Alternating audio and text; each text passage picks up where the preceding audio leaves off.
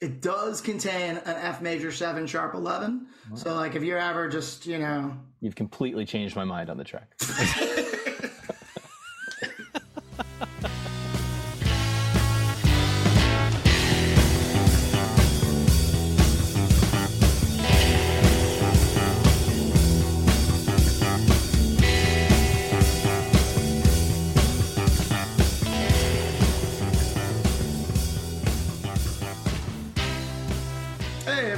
I'm Phil, and I want to welcome you to 1001 Album Complaints, the show where experienced musicians and old friends randomly select an album from 1001 albums you must hear before you die. We discuss, we analyze, we laugh, we get off topic. And this week we're going to be listening to a great one, Tidal by Fiona Apple. So we definitely want you to play along. We're going to announce next week's album at the end of the show. So when you hear that, definitely give it a listen. You'll understand a little more about what we're talking about next week. We'll give you some hot takes, some deep dives, and a selective tracks, you know, and we're going to vote on whether or not you actually need to listen to this record before you die. So with that said, let's move on to the cast of characters. We've got Adam, Rob, and Alan this week. If you guys just want to say hi all at once. so everyone can get us. Excellent. Phil, I love that you said that we laugh, because this is the first album I've actually cried listening to. So this is a good. I mean, I might be the only one. Maybe I'm this week. Do you mean, or when you were 16? Right. Oh, maybe a little of both, actually. Yeah, I think so. Definitely shed a tear this week. It's definitely a more. It's a sadder album. Yes, it's sad. Just in general, I mean, I'm curious what first impressions are. I mean, this is an album I was super familiar with. I found this record when I was probably a junior or senior in high school. Definitely fell in love with it very quickly. I would be remiss if I was not to mention that I definitely had a, you know, high school crush on Fiona Apple, probably downstream from the Criminal video.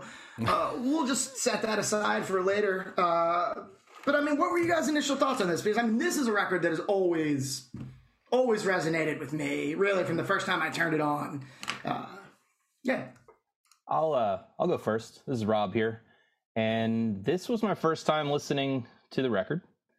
So I was glancingly familiar with a few of the songs, naturally. Familiar with the Criminal, the biggest hit. Watched that video on MTV in high school.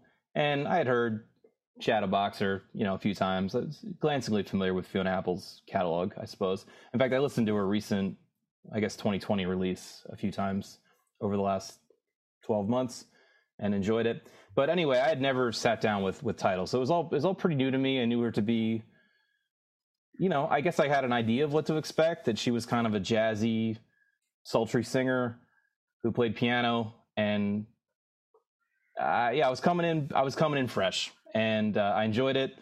I think the songwriting is strong. I think the production has a lot of nice little touches where in places where it could just be a really spare piano plus vocal kind of situation, especially given the strength of her vocals. You know, they added a lot of really interesting things that made it very atmospheric. So I don't want to say I was pleasantly surprised, because I think of her as a good artist who, you know, puts out good material, just in a very general way, but I'd never listened to the album all the way through until this week. Yeah, I'm right there with you, Rob. So I was familiar with all the big radio hits. First time sitting down with the album, it's sonically beautiful. I put on headphones. I had done kind of a half-assed listen on my iPhone with the speaker, and then a couple nights ago I put on the headphones. It is a real treat. Fantastically mixed. Has a very... I'd say 90s, you know, kind of sulking vibe. Like, I feel like there was it was sure. A decade of the Counting Crows, and everything was very, you know, emotional. So you can definitely see that in a lot of the content of the songs. I also feel it came on strong, it stayed on strong, and I feel like the last kind of tunes, it kind of just kind of faded out. It wasn't super strong, but overall, great album. Liked it a lot. Al, what about you?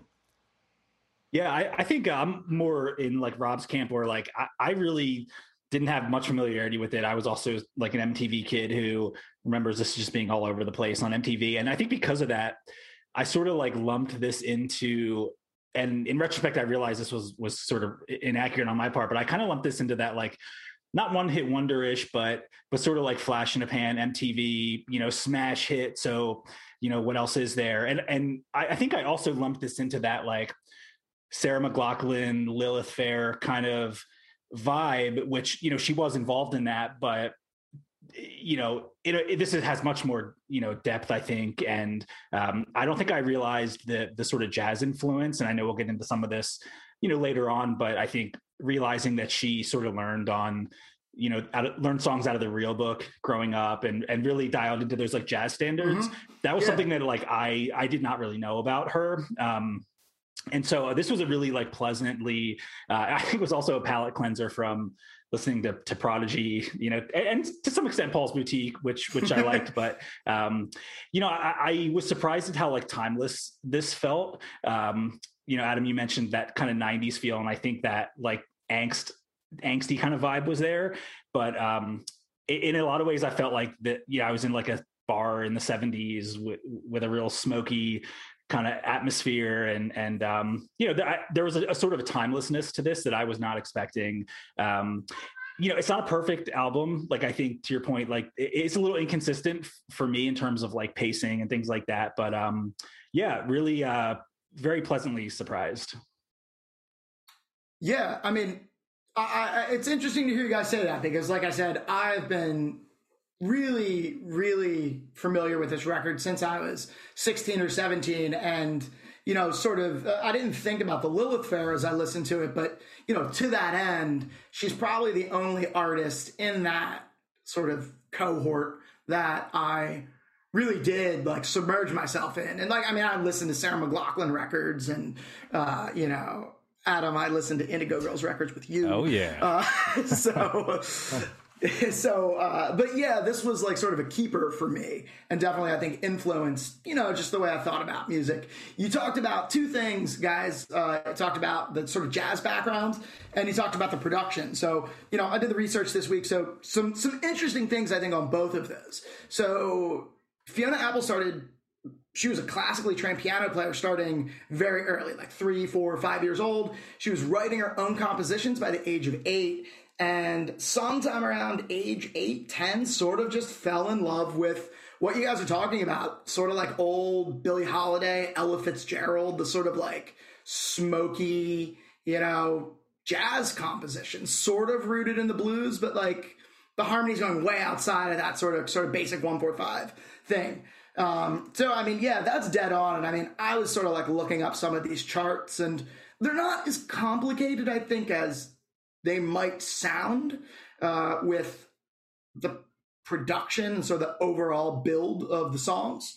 But they're definitely denser than you might think, right? Like definitely denser than your average pop song. Yeah, for sure. I can hear that. And I'm definitely seeing songs that probably had, you know, more in common with,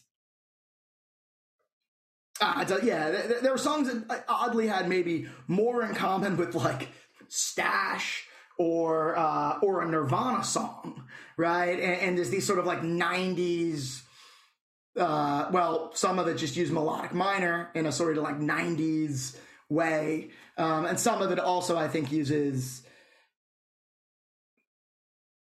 she uses like minor thirds in a very Nirvana way, right? Like a very C to E flat. Yes, you know? Yes. I heard that.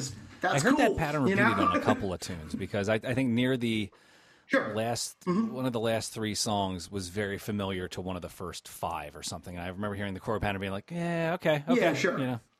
Yeah, I agree, and I definitely agree, Alan. You sort of flagged that it gets a little soft, right? Like it runs 51 minutes, like. Would it have been a better record if it ran 45? Maybe, right? Like if you cut one song, does it actually feel more? And I think there's something to be said for that. Like I don't think that's necessarily like a bad thing, you know, that it has its own, you know, contours and has a specific journey. But in some ways it reminded me of, not musically, but in terms of the pacing, that album Naked by Talking Heads. Interesting. Where it really starts out just super energetic, and it's obviously not going to keep that pace the entire album, but I had similar thoughts where I kind of felt like it was just like dying a little bit.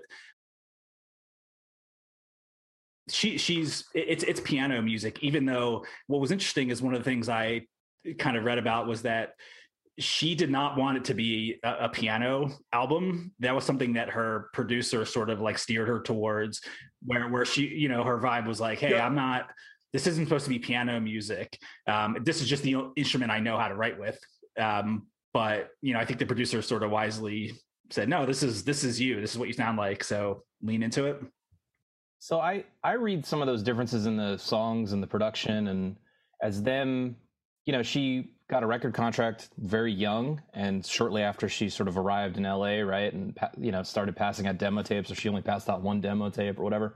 So I kind of read that as the record company marketing machine trying to figure out what her lane is and not being 100% sure, and ultimately her lane became, you know, what the hits became, which is that kind of dark, there's a darkness plus jazz plus what I think really defines her sound. And so it was just kind of coincidence that I was listening to her latest release, Fetch the Bolt Cutters, which I think came out in 2020.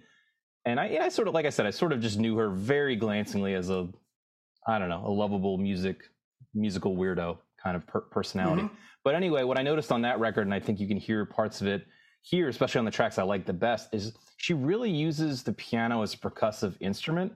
She loves the low end of the piano a lot. I think it's a drum forward record. That's when I like it the best, yep, too. And I think that must be informed by her.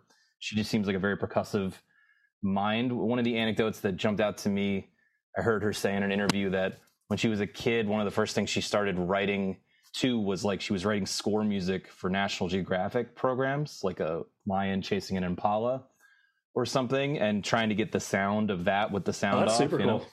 Anyway, so I like that. I like that element. But yeah, I think they were trying some different things to kind of see what worked for her, and letting the record buying populace then guide them from there. You know? Yeah. So I did some pretty direct research on this, and I mean, you sort of alluded to some of it. So Rob, Fiona Apple sort of like landed it. You know, her big break was getting a demo tape to Jon Byron or Byron, who wound up producing this record. He was, you know, the boss of Fiona Apple's, of the kid that Fiona Apple's friend was babysitting. She gave her demo tape to a friend who was babysitting a music producer's assistant. Yeah, and she was signed at 16 or 17. Most of the songs on the record were written when she was 17. The ones that weren't, she wrote at 16 or younger. And a lot of what you've talked about is sort of the brainchild of Jon. Is a Byron or Byron? How would you guys? I think it's just Brian. Brian. All right, well, Jon Brion. That's easy. Lord Byron. Jon Brion. Lord Byron. Lord Byron. Yeah, so this is sort of his brainchild, right? Like, and when I say brainchild, I mean, if you look into the sort of production history of Tidal, a lot of the things like, you know, the marimbas, the Chamberlain, you know, the vibraphone, the mellotron, like those sounds are sort of coming from the producer, right? This is him sort of saying, I think you should fill it out like this. Another interesting detail, which I didn't know until I dug in at all, is all the string arrangements are done by Van Dyke Parks, who, you know, I think sort of just did an interesting sort of like pop culture end run around like 2010. What was that record called, Rob? It was called like... Oh, well, he's the guy that worked with the Beach Boys a bunch. Song Cycle. Yeah, he worked with the Beach Boys, and he had a famous record called like Song Cycles. Somebody gave me a copy of it. It's very interesting. But it's like... It's big, but he's like credited... Music. Isn't he credited as like the songwriter or the lyricist on Good Vibrations and a lot of those tunes? Something like that? That's possible. I don't know as much about Van Dyke Parks. It sounds like you actually, and it looks like he's done work with everybody from Randy Newman to Earth, Wind, and Fire to Captain Beefheart. Yeah. So yeah. Yeah, he's one of those dudes. But I remember him from when Smile got reissued or whatever. Maybe that was 15 years ago or something. And the producer himself, like, he had done some pretty interesting work before working with Fiona Apple. He had worked with David Byrne on Rei Momo, as I don't know if he was a producer or engineer, but he was on Rei Momo. He worked on this. He was the Wallflowers producer, or excuse me, it was the manager of the Wallflowers. At the time he landed Fiona Apple, so he played on One Headlight and some of the other. It don't get much more 90s than that, man. I'm getting pumped, dude. Yeah, right. Yeah, so this dude, Jon Brion, he definitely has... He's got chops, right? He'd been on the road. He'd been in the studio. He'd been in the music business. He'd scored movies. And I definitely think, and we're all alluding to it, like, you feel that sort of, like, theatrical, old-school jazz vibe with all of those sort of, like, not keyboard instruments, but they're not synthesizers either. Yeah. And, Rob, you're talking about how it's very percussion-forward, like, drum-forward. Like, a lot of those instruments ultimately feel more percussive, right, in this context. So yeah, I think it's a really hip record. I think the production's way ahead of its time. All right, so let's you guys want to start talking songs, or is there any songs? Yeah, you want to start burning through these? All right, cool. So I think this is a great segue from percussion forward, drum forward. Let's just roll the first track. Let's roll "Sleep to Dream," because this is honestly one of the things that got me the first time I heard the record. Is like, I'm turning this on. I'm ready for Shadowboxer. You were expecting, that was actually the song I heard. I was learning piano at the time. That's sort of how I found her. I thought that was a really hip song. And then this tune came on, and I just thought, like, what? It's not what I was ready for. So let's roll that real quick.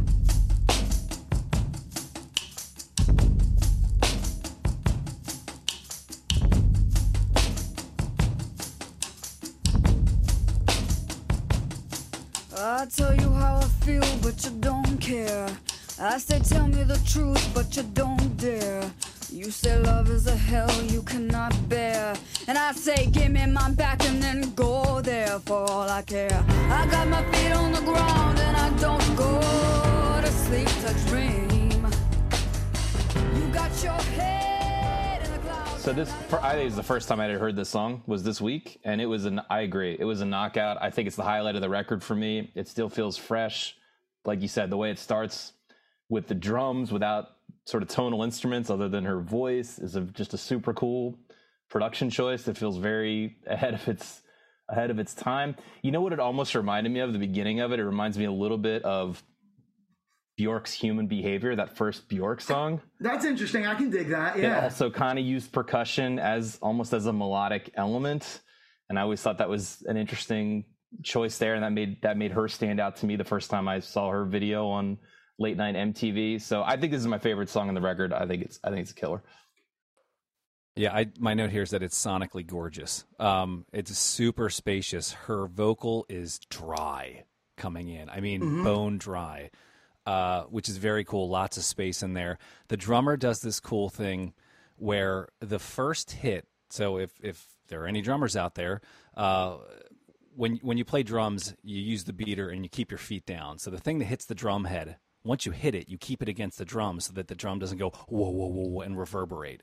The first hit that the drummer does on the kick, he hits it, lets the beater come off, and it gives this very hollow vibration, totally. And then the second hit, so it goes boom, boom, boom, and those follow-up hits are super tight, and it's just, I mean, that's super in the weeds and super dorky, but man, it with headphones on, yeah, this is a killer. There's like a dotted eighth like rim click, and I've always wondered, like, is that an overdub? Because you can tell it's not. You can tell it, like, it doesn't. The quality of the click isn't the same every time. Right. You can tell it's a live take, right? Like, but I always wondered, like, is that an overdub or like how, you know? Because it sounds fantastic. Yeah, dude. I plus one to everybody so far. Like, I have heard the song before, even though I hadn't heard the album. I want to say that Courtney, my wife, has like spun this before, and you know, I've probably absorbed some of it as I was listening to it over the, you know, absorbed it over the years. It's just badass. Like it, I think as far as like the first 30 seconds of somebody's debut, like I you know, I don't know that you could do it better, to be honest.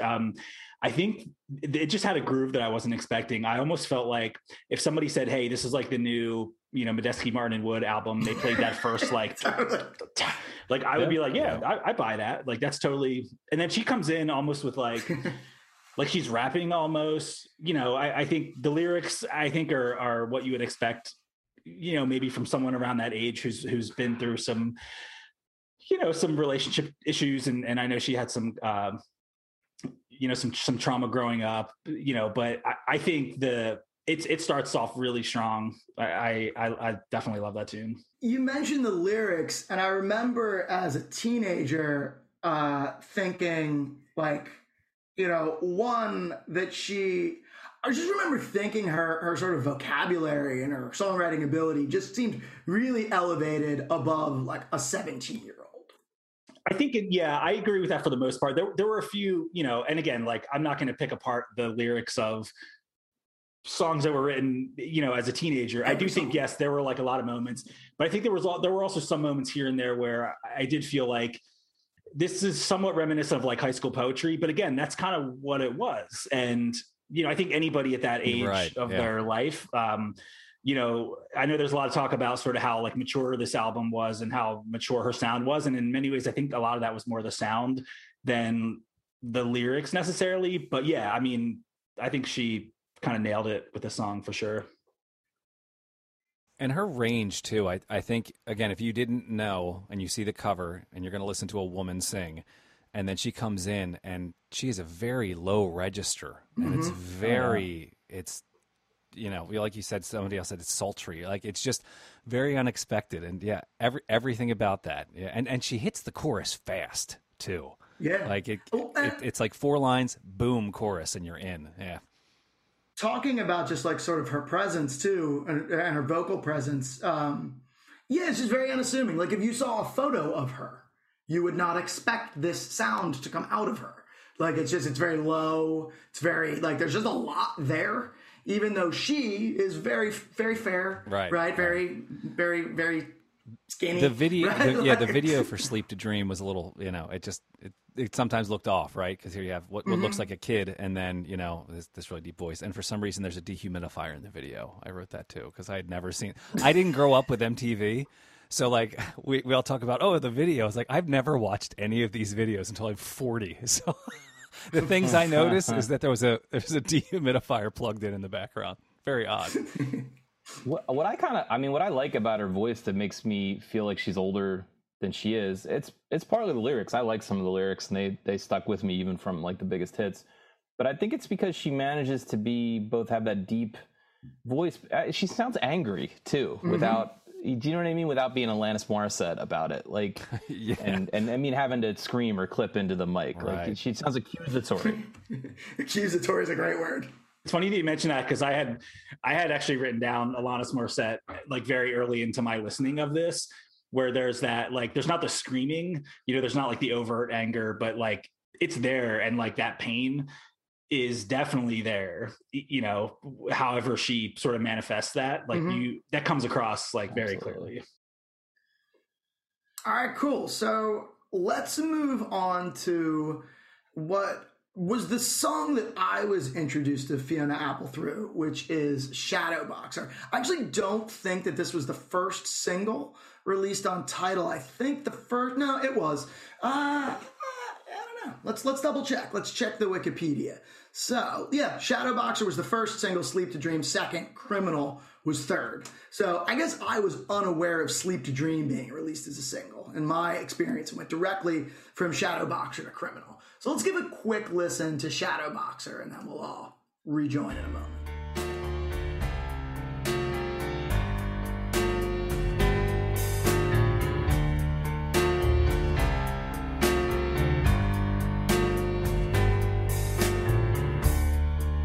Once my lover, now my friend. What a cruel thing to pretend. So this was definitely the song that sort of like pulled me into Fiona Apple in the first place. Big part of it is I was just learning piano at the time, and it was like sort of just out of my range. Yeah, right. That's like, I was like just out of my ability, so I could chase it and I could learn how to fake it, you know. So it was fun, and it also just had some chords that didn't make sense to me, right? Mm-hmm. Like, it's basically in D minor, but I think it jumps to like a G minor, but it has like a B flat in the bass or something, I forget. But at the time, that was like mind blowing to me. It was like, holy crap. I've got C, F, and G. What is all this exactly. non-root chord overlaying? Exactly. Yeah. D over B flat. What is that?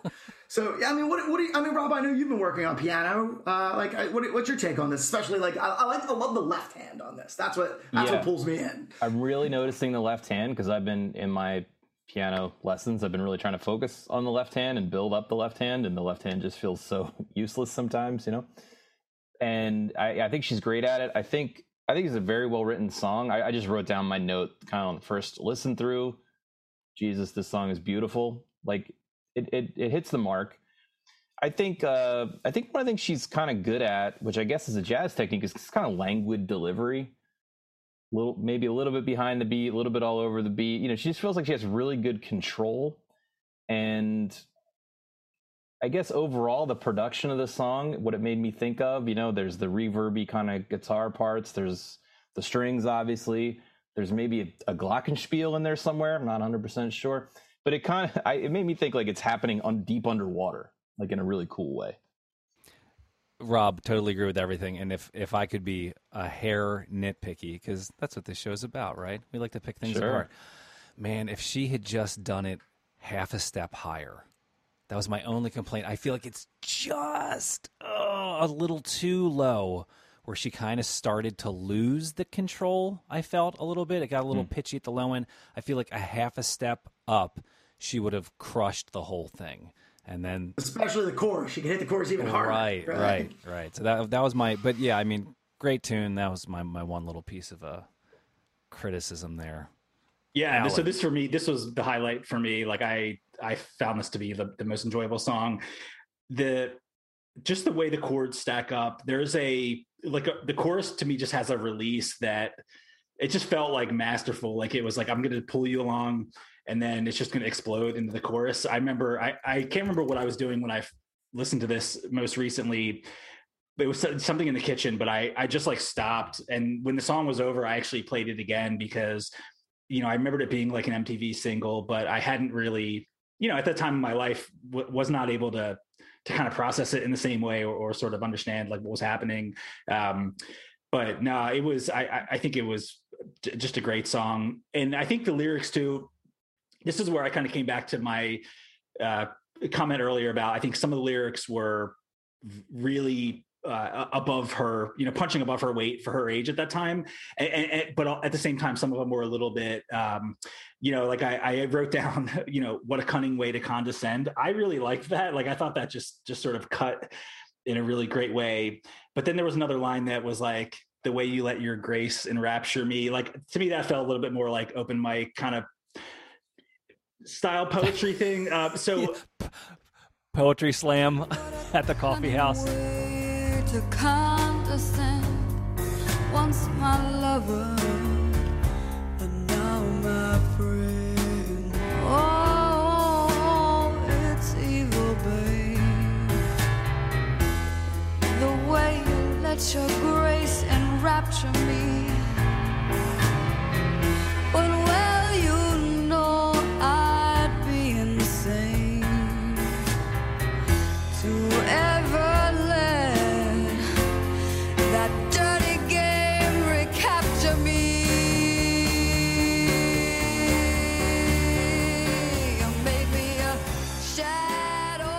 No, that's working backwards from the recapture me line though, right? Yeah. Definitely. Yeah. Let the dirty game recapture me is like, oh, you write that line, you're like, well, totally, okay, we gotta figure this out now. You gotta box yourself in on that. I feel like it's almost, I don't want to say it's like a perfect pop song, but I think it has all the elements of what make a song great, honestly. I'm looking at the chord chart right now, just out of curiosity, Alan. You said like it explodes into the chorus, and what I'm noticing, we can go fun music nerd. This is a great example of modal jazz. Like this song is in D Dorian, so when it hits that C chord, it's going to the one chord. It's going to the C, which is the true tonic of D Dorian, right? So you feel that like it feels like you're home, this really center, right? Like D. D minor feels like home, right? So when you go to C, right, it shifts the center, but it opens it up, right? Because you're still fundamentally in a C scale, right? So I'll be sure to stay wary of you, love, to save the pain of once my flame and twice my burn.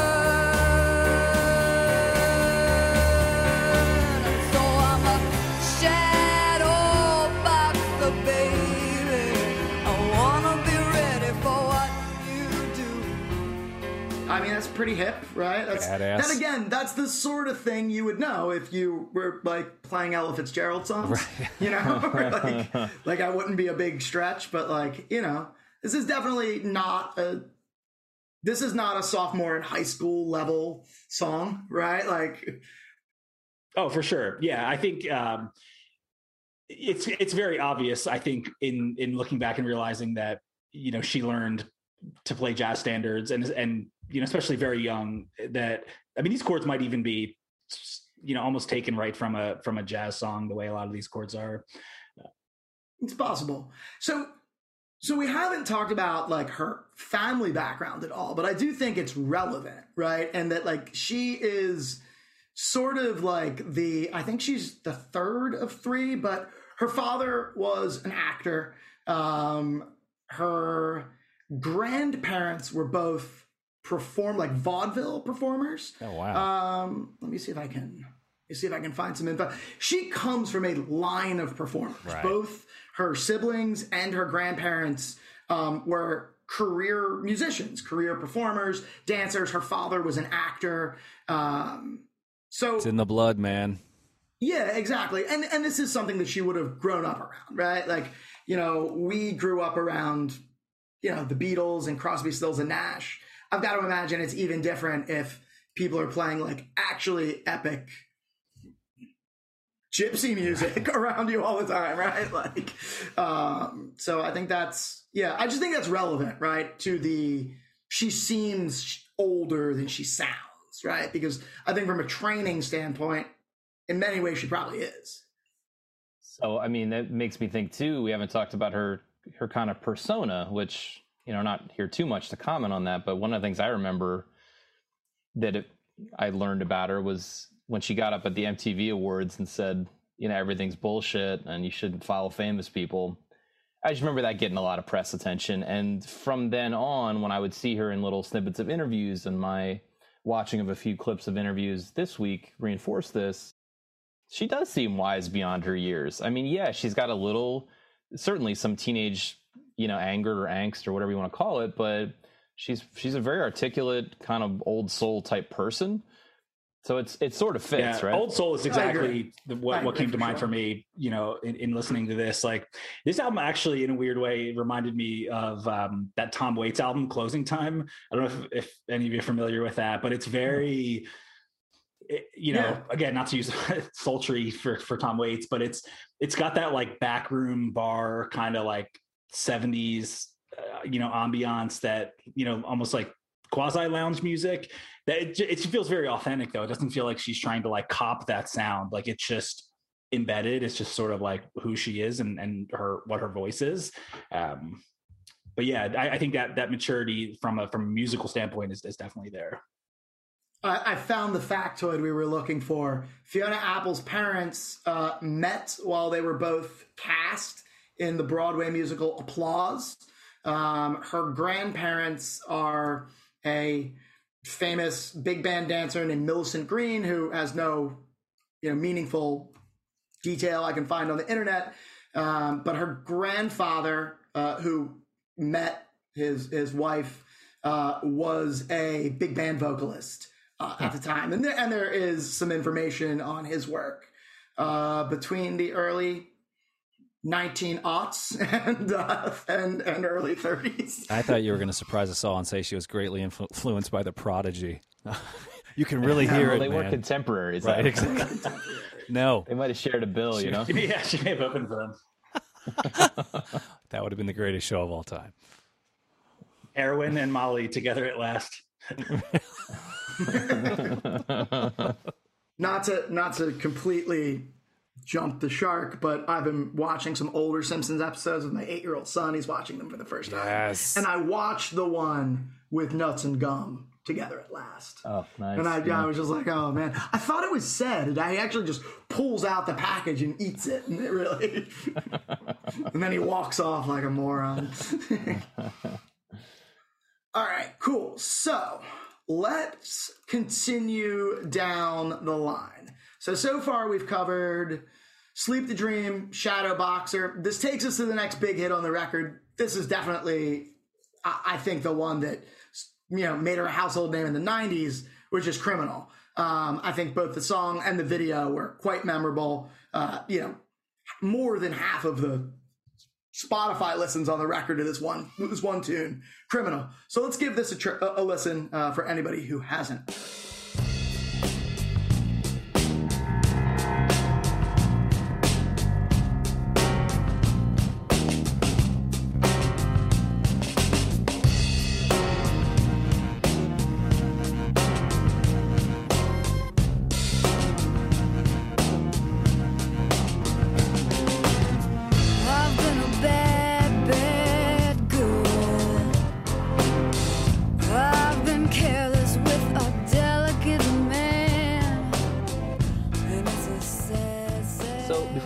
Production of the song, which I do think is more interesting than I had maybe given it credit for previously. Mm-hmm. I also read that, and I feel like I've read this so many times, so I just want to throw it to the group, that this was the single written at the very end of the record, because the record company was like, we don't hear a single, so why don't you just go ahead and write us a single? And they're like, okay, let me just pull that together real quick.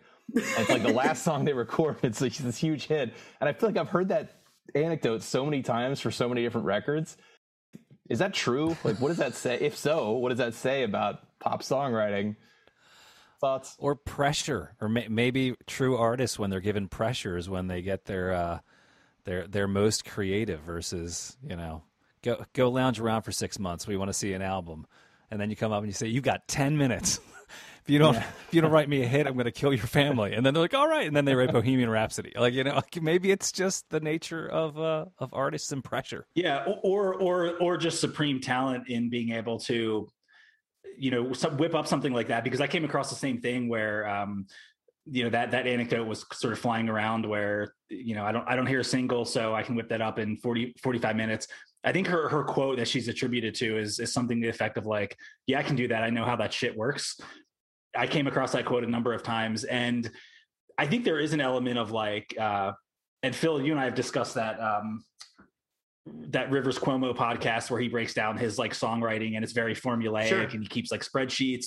So I think there's definitely a formula to writing a pop song, but I don't think this fits into that, because I think it's a great song, but it doesn't sound like anything else on the album. So I do think there's something to the fact that it was like an afterthought and like a bolt on to the record. But when I listen to this, I don't hear like, oh, you just like put 1, 4, 5 together and added some oohs and ahs and a bridge, and here you have a pop song. Like it doesn't come across to me like that. It's like a one major dominant. And maybe sixth. It even is 1, 4, 5, but it doesn't have that like sixth. No, it's not. Yeah. It's not one. It's not. It's because it's not. Right. at all. I'll be clear. That's and I didn't mean it quite like that, because I did hear Fiona say in an interview about, I don't know if she's referring to this song or some other song, but like that she's not in the habit of being told, oh, go write something from scratch, and that she's going to write it. It was more like, go back to your unfinished notes book and decide which idea to develop, and we need that one to be a single. And so maybe it just says something about the nature of turning an idea into an obvious radio single, meaning like I can develop this song as something in that direction. It fits that. Yeah, it fits that.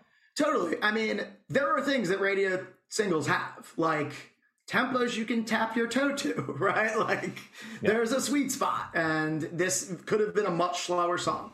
Right, but it's sort of up tempo. And then let's get into the production, because I think one of the things that really sets it apart on the is that a Mellotron, or it reminds me of the Strawberry Fields thing.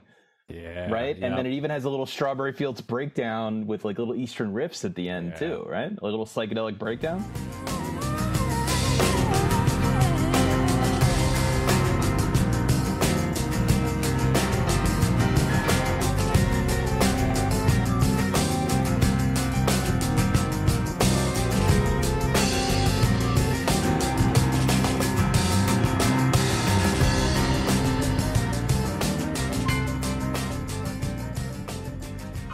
And the James Bond horns. It's somewhere in the bridge. Just God, man, what a soundscape, you know.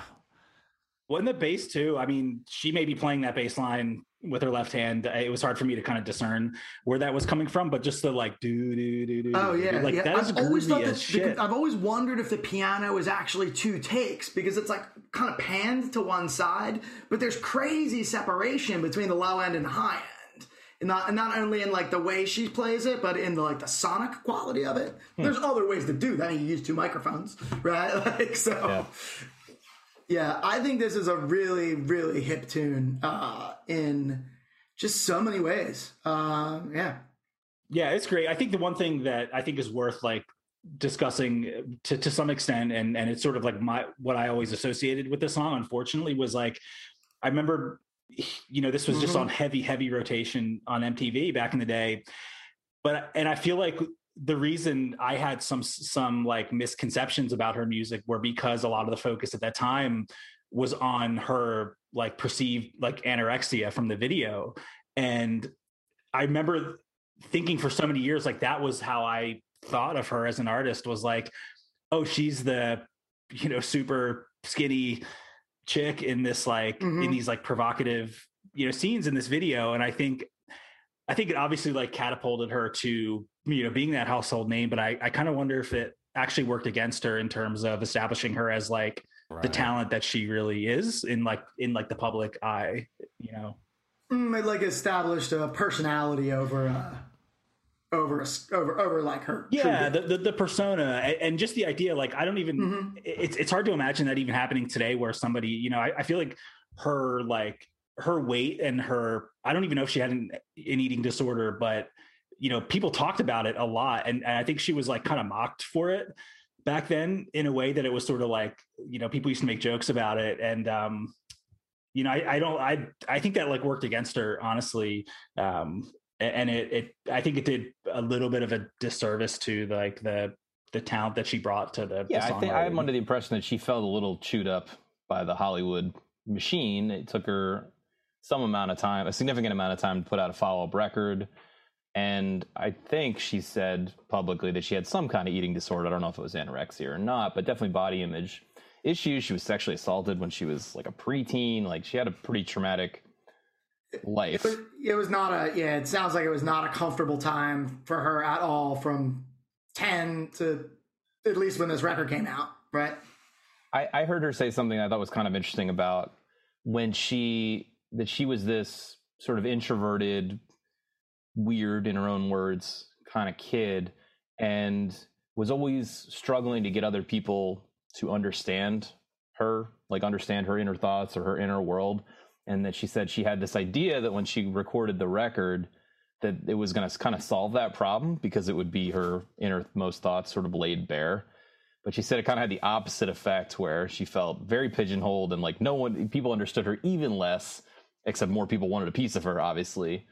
And so, yeah, I think it was psychologically challenging, as it would be for any 17-year-old to go rocket to superstardom in this way. Right? That's just crazy, man. Yeah.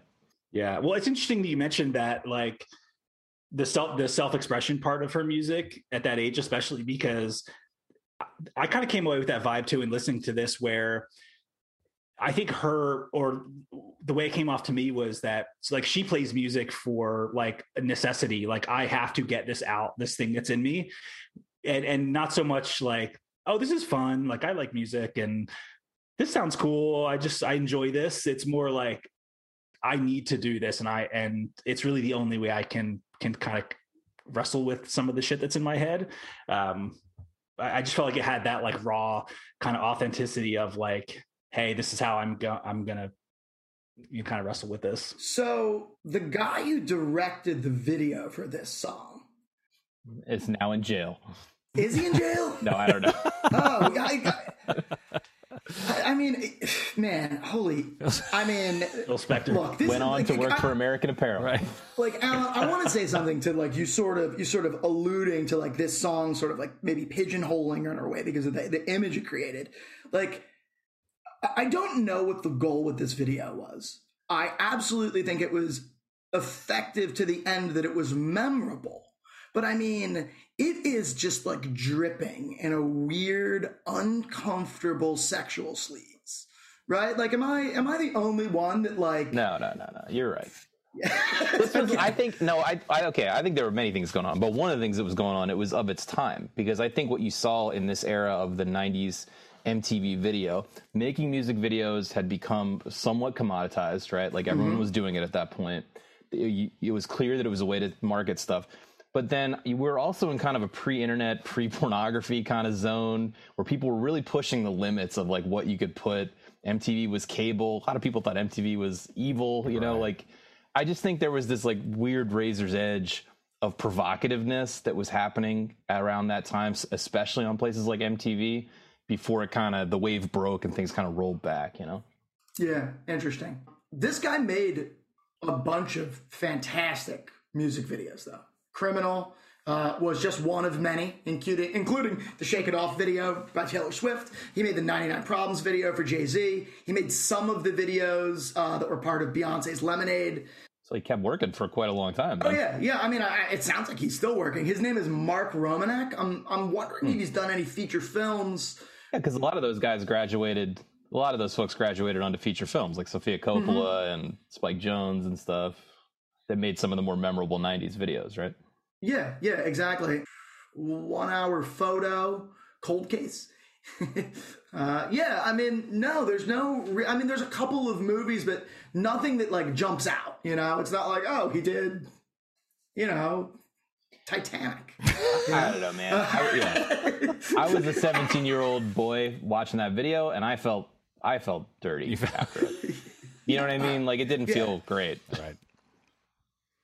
Yeah, certainly going back and watching it again, I remember it being really provocative even then, but watching it now, like I felt like it should have had like a not safe for work tag on it or something because it was really like pushing those limits. Like, I mean, what we're saying here though is that like in the record, she was quite effective and not just the record, but the release of the record. She was quite effective in pushing boundaries and doing it in a way that was somewhat timeless, right? Like this video still hits all the same buttons it hit 20 years ago. Like you watch it and it's both like, she's beautiful and arousing, but also like it feels wrong. It felt wrong then, it feels wrong now. Right? Yeah. Like the timeless value of that feeling. Well, all right, let's haul this one back. So Shadowboxer's timeless too. I want to point out two lyrics from this one that stuck with me. I've been careless with a delicate man. I just remember, like, I think the first time I heard this song, I that lyric jumped out to me, and I thought it was very well crafted. And then this time through, I really enjoyed the rhyming of defense with sinned against. I just think that's not an obvious rhyme, and I appreciate that that's there. So great job, Fiona. Yeah, no, I think, yeah, I'm with you. I think the lyrics in general on this record are fantastic. And the opening line of this song really does set the character up as like, she is in control, right? Yeah. And yeah, it's intimidating. Careless with a delicate man, that just really, that hit home. That was a little too real for me, you know? That's been my whole life.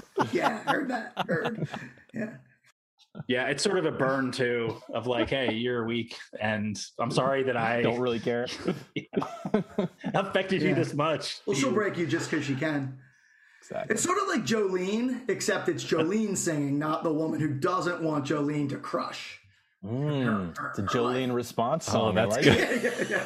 I like it. 30 years after the fact or whatever. Heck yeah, dude. That's awesome. So are we calling this a diss track? Is that where we are now? It's a diss track. All right. So, what do we got next, Phil?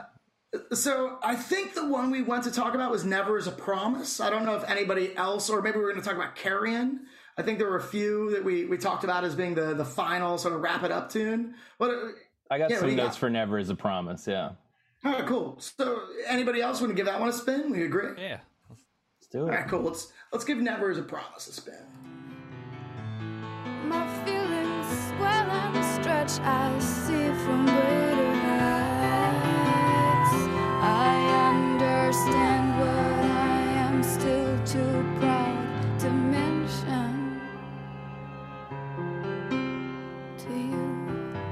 You say you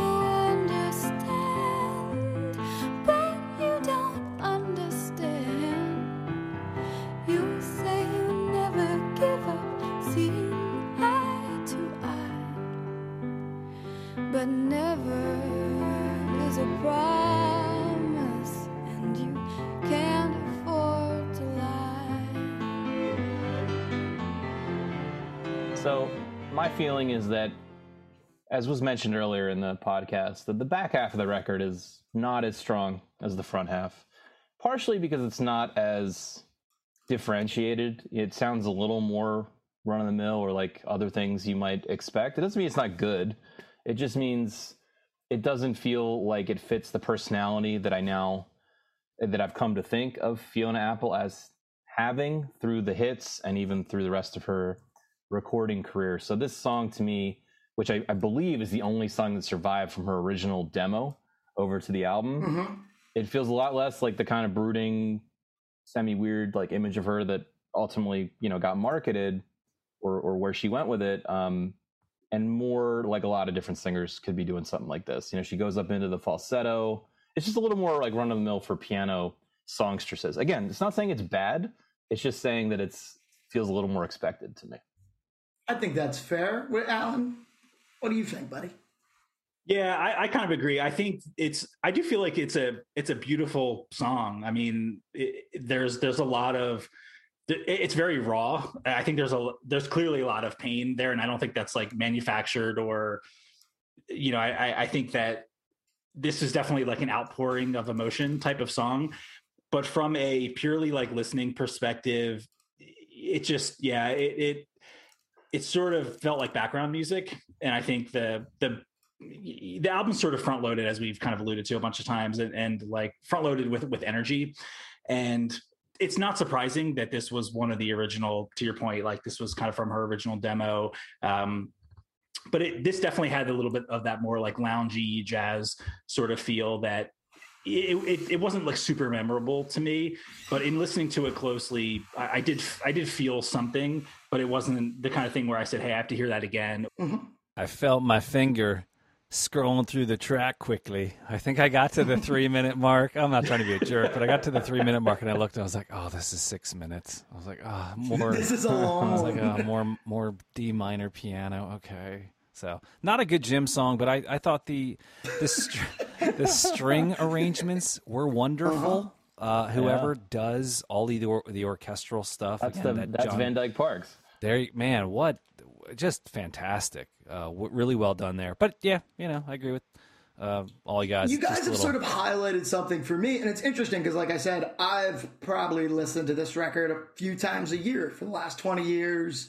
Outside of a period where this was in heavy rotation, right? But 20 years ago. So I think you guys have sort of highlighted for me something that I missed, you guys coming in fresh, is that, you know, maybe with the exception of The First Taste, which kind of has like, you know, that's probably in theory, like side one, song two.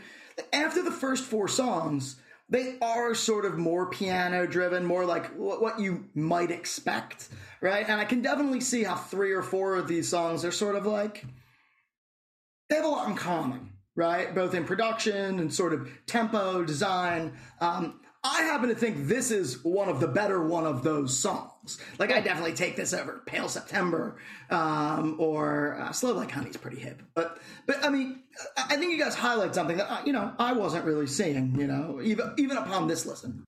I could imagine this song being in a Broadway musical or something like that. I mean, it's, yeah, which is not just, so that's saying it's not exactly what I would call hip, but it's well composed for sure. Yeah, there's just not a lot that really differentiates it, you know, as like a must listen. He does the fluttery high stuff. That differentiated it for me. That made it not so much of a low light, but just kind of a pass, a neutral tone for me. It does contain an F major 7 sharp 11. Wow. So like if you're ever just, You've completely changed my mind on the track.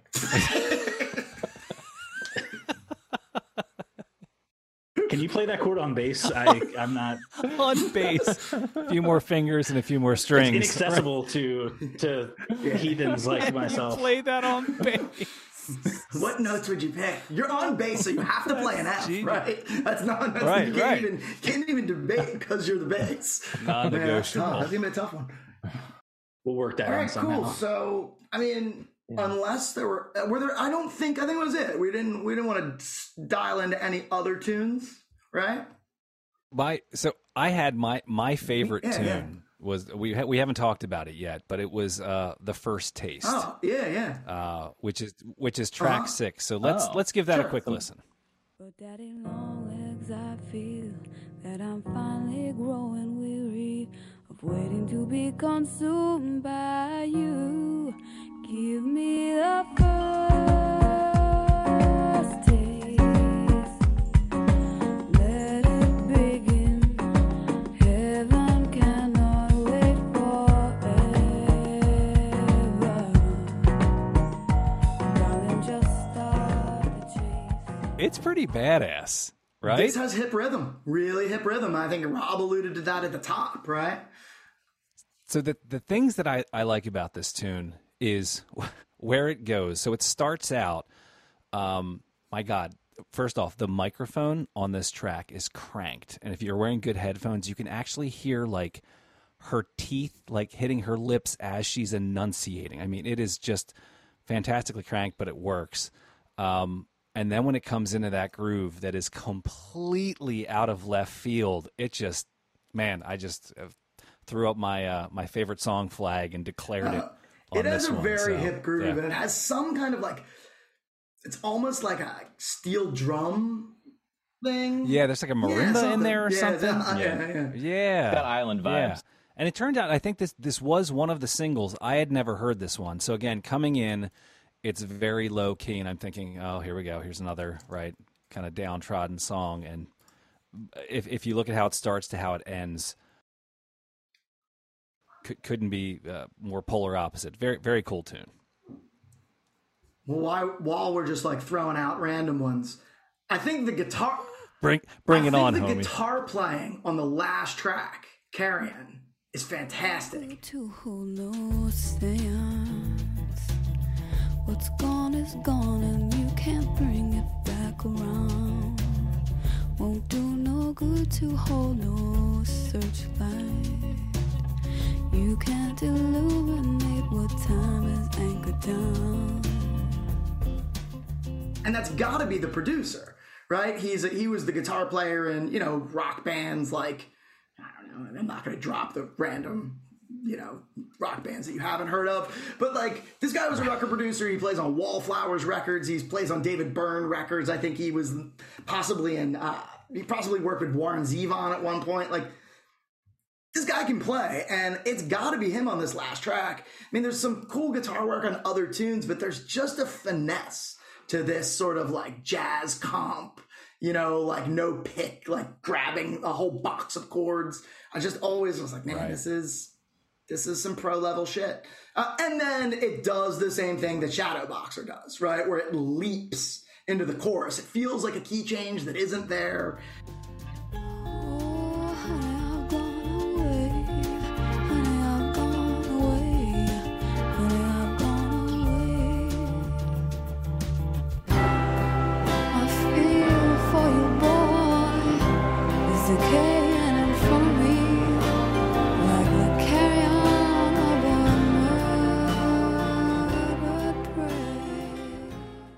I always thought that Carry On was just a really cool out track, right? Like it feels like the record is over.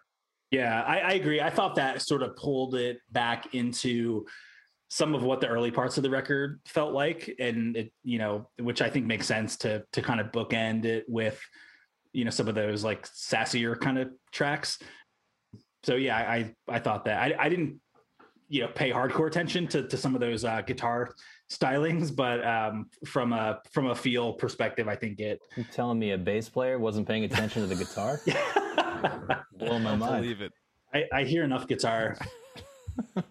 Let's fire up that guitar outro from what the hell's it called? Carry On. Yeah.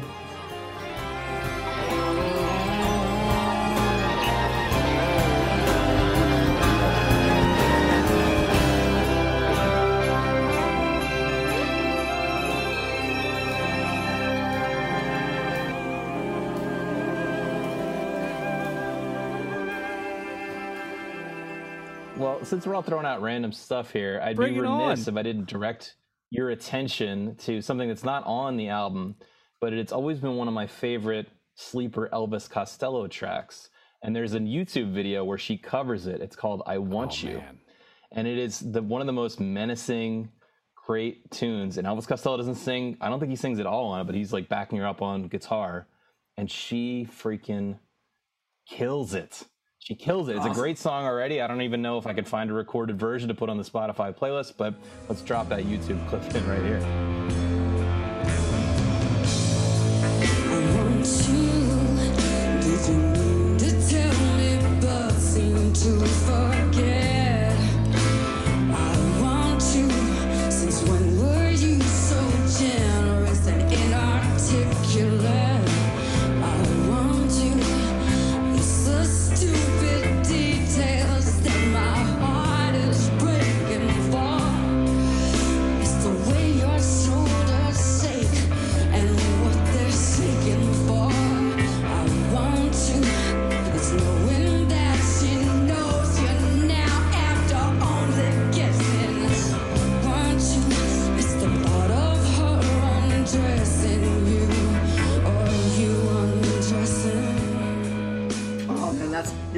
That's cool, Rob. I'm going to give that a deeper listen. This is,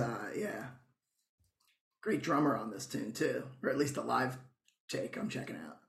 Something about picking the right kind of songs for your, to put in the repertoire, right? That was one of the main skills, I think, of the old jazz singers, too, is like they had a knowledge of what was going to sort of work for them and their voice, and then they could also make it their own. So it's a really... It's kind of a lost art, right? That A&R kind of art. Totally agree. All right, cool. So it sounds like we're sort of hitting the end run here. So let's go around the horn. I'll kick it off. I think it's been pretty clear since the beginning that I'm all in on this record. I definitely think this is a record worth to listen to before you die. All around, I just think it's a winner. Also, I'll give a shameless plug for her newest one, Fetch the Bolt Cutters, which I also thought was really fabulous. I thought something about it sort of fit the timing of pandemic lockdown, and just like the crazy sort of canned heat energy she has. I'm not as familiar with what's in between. Adam, you're up next. Where are you at on this one, buddy? I think I'm going to steal something Alan had said earlier, which is just based on that first track. Coming out of the gate, this is your debut album, and Sleep to Dream is your tune that hits. It's just awesome. There are a couple, they're not bad, but they're sleepier tunes, but that doesn't mean a song has to be frenetic the entire time. I like it. I think it's worth a listen. I'm going with a thumbs up on this one. We jumped around. Let's go with Rob. Sure. Yes. So on the topic of whether or not this belongs on that 1001 albums you must hear before you die, I would have to say yes. It's a resounding thumbs up. I think we have an example of one. I like debuts, of artists that sort of last in the game and produce a lot of music. It's always interesting to see where they're coming from initially. I think this is an example of someone whose voice is extremely unique and needs to be heard, and that's one of the reasons I think you must listen to it. But beyond that, I think it's a great example of pairing a lot of really high quality songwriting with very high quality singing and the production, which we highlighted here, which is subtle and interesting and still feels pretty modern or maybe even timeless, as we mentioned. So I think Tidal is absolutely a must listen. Do it. Yeah. Plus one. I think it definitely belongs on the list. If for all the reasons mentioned, I think it's such a unique, I think she brings a unique package to the table where it's, the jazz stylings. I think, one thing we didn't really get into much was sort of how influenced she was by hip hop to an extent, where there's some of the grooves and the beats that she brings into a few of the songs. I think it's just, it's a great like melding of, she oozes talent. I mean, there's really no way around that. And I think the production is there to match.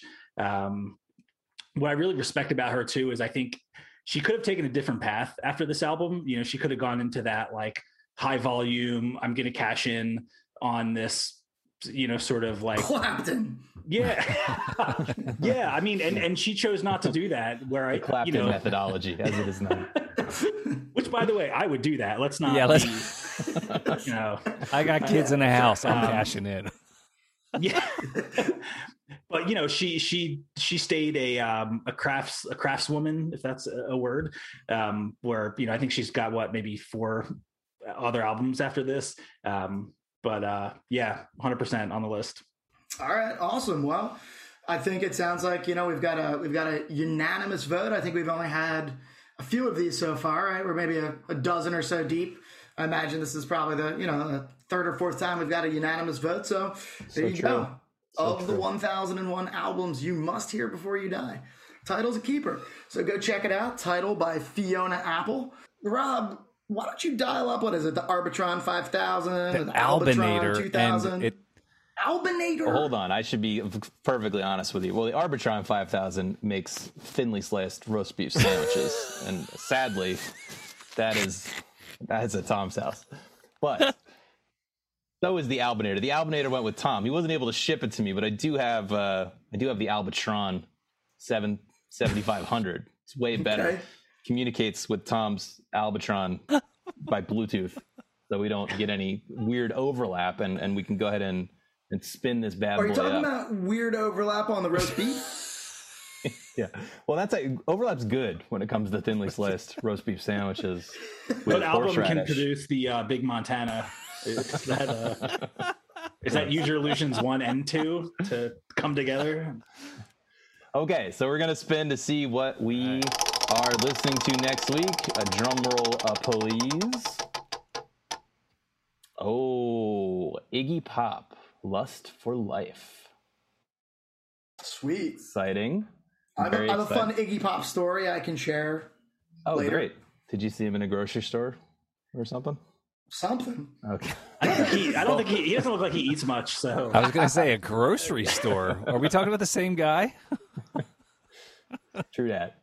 True that. Well, I think that's going to be a fun one. I'm actually reasonably familiar with that one. I wonder if you guys are as well. But of course, the title track is fairly well known. So I think David Bowie probably produced this. So I think that's right. Definitely involved. Yeah, sure. For sure. Yeah. Cool. Well, we look forward to that. Listen up. Yeah, so again, it's been a great week. We look forward to hearing from you, talking to you next week. If you have any thoughts on this week's podcast, if you like Tidal, if you hate Tidal, if you like us, if you hate us, shoot us an email at 1001 Album Complaints. That's 1001 Album Complaints at gmail.com. And maybe we'll read your... kindly crafted email on the end. That's maybe. So until next time, I am Phil. I'm Rob.